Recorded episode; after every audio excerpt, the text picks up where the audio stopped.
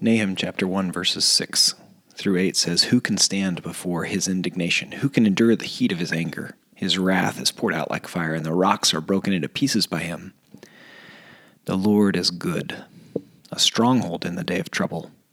He knows those who take refuge in him, but with an overflowing flood he will make a complete end of the adversaries and will pursue his enemies into darkness.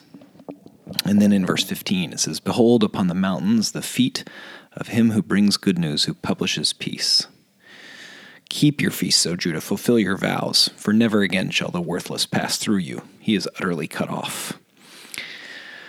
The nation of Assyria, between 120 and 160 years before uh, this prophecy is published, was visited by the prophet Jonah, and this great city of Nineveh repented.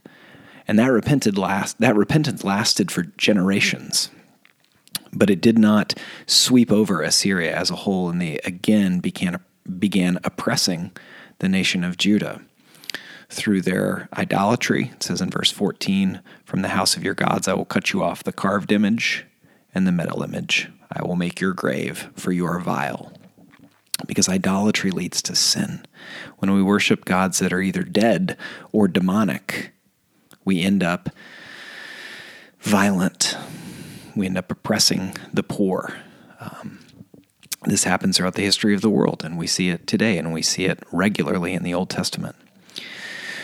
The book of Nahum, while short um, and dramatic in its power and scope, is clearly located between uh, the destruction of Thebes, which happened in 664 BC, and the destruction of Nineveh in 612.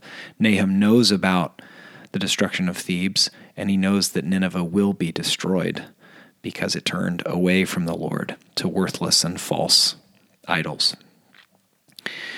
Probably the reason this is good news and is in part linked to um, the repentance of the nation of Judah. This happened a number of times where the nation would turn back to God and God would relent. It's another reminder that prophecies are more complex than talking about the present and the future. They're designed to draw us to lives of repentance before God and neighbor. And the nation of Israel under King Josiah was repenting. Now, Nahum doesn't speak about this. We just have to go back through the historical books to understand this. But almost certainly, the Lord's kindness in removing the Assyrian threat from the world and from Judah was in response to the people of Israel turning back to God, turning away from their worthless idols. And this reminds us, as most of the prophets do, that God will not abide evil. He will not abide sexual immorality. He will not abide the violence and political and direct oppression of poor people that always accompanies idol worship.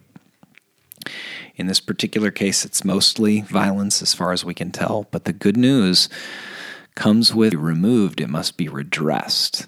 It must be, for those of us in the West that have not wondered how we're going to uh, stay safe in a global way, this can be challenging for us to read and understand, but for most of human history, there's a common and easy knowledge that injustice is all around the world. And knowing and then hearing again and again and again and again, especially from the Old Testament prophets, that God will not always, or even for a long time, abide in justice is part of the good news. And we remember again, chapter 1, verse 7 the Lord is good a stronghold in the day of trouble. He knows those who take refuge in him. Nahum means the Lord comforts, and we're comforted both by how God approaches injustice and the fact that he listens to and will never forget his people. He knows those who take refuge in him.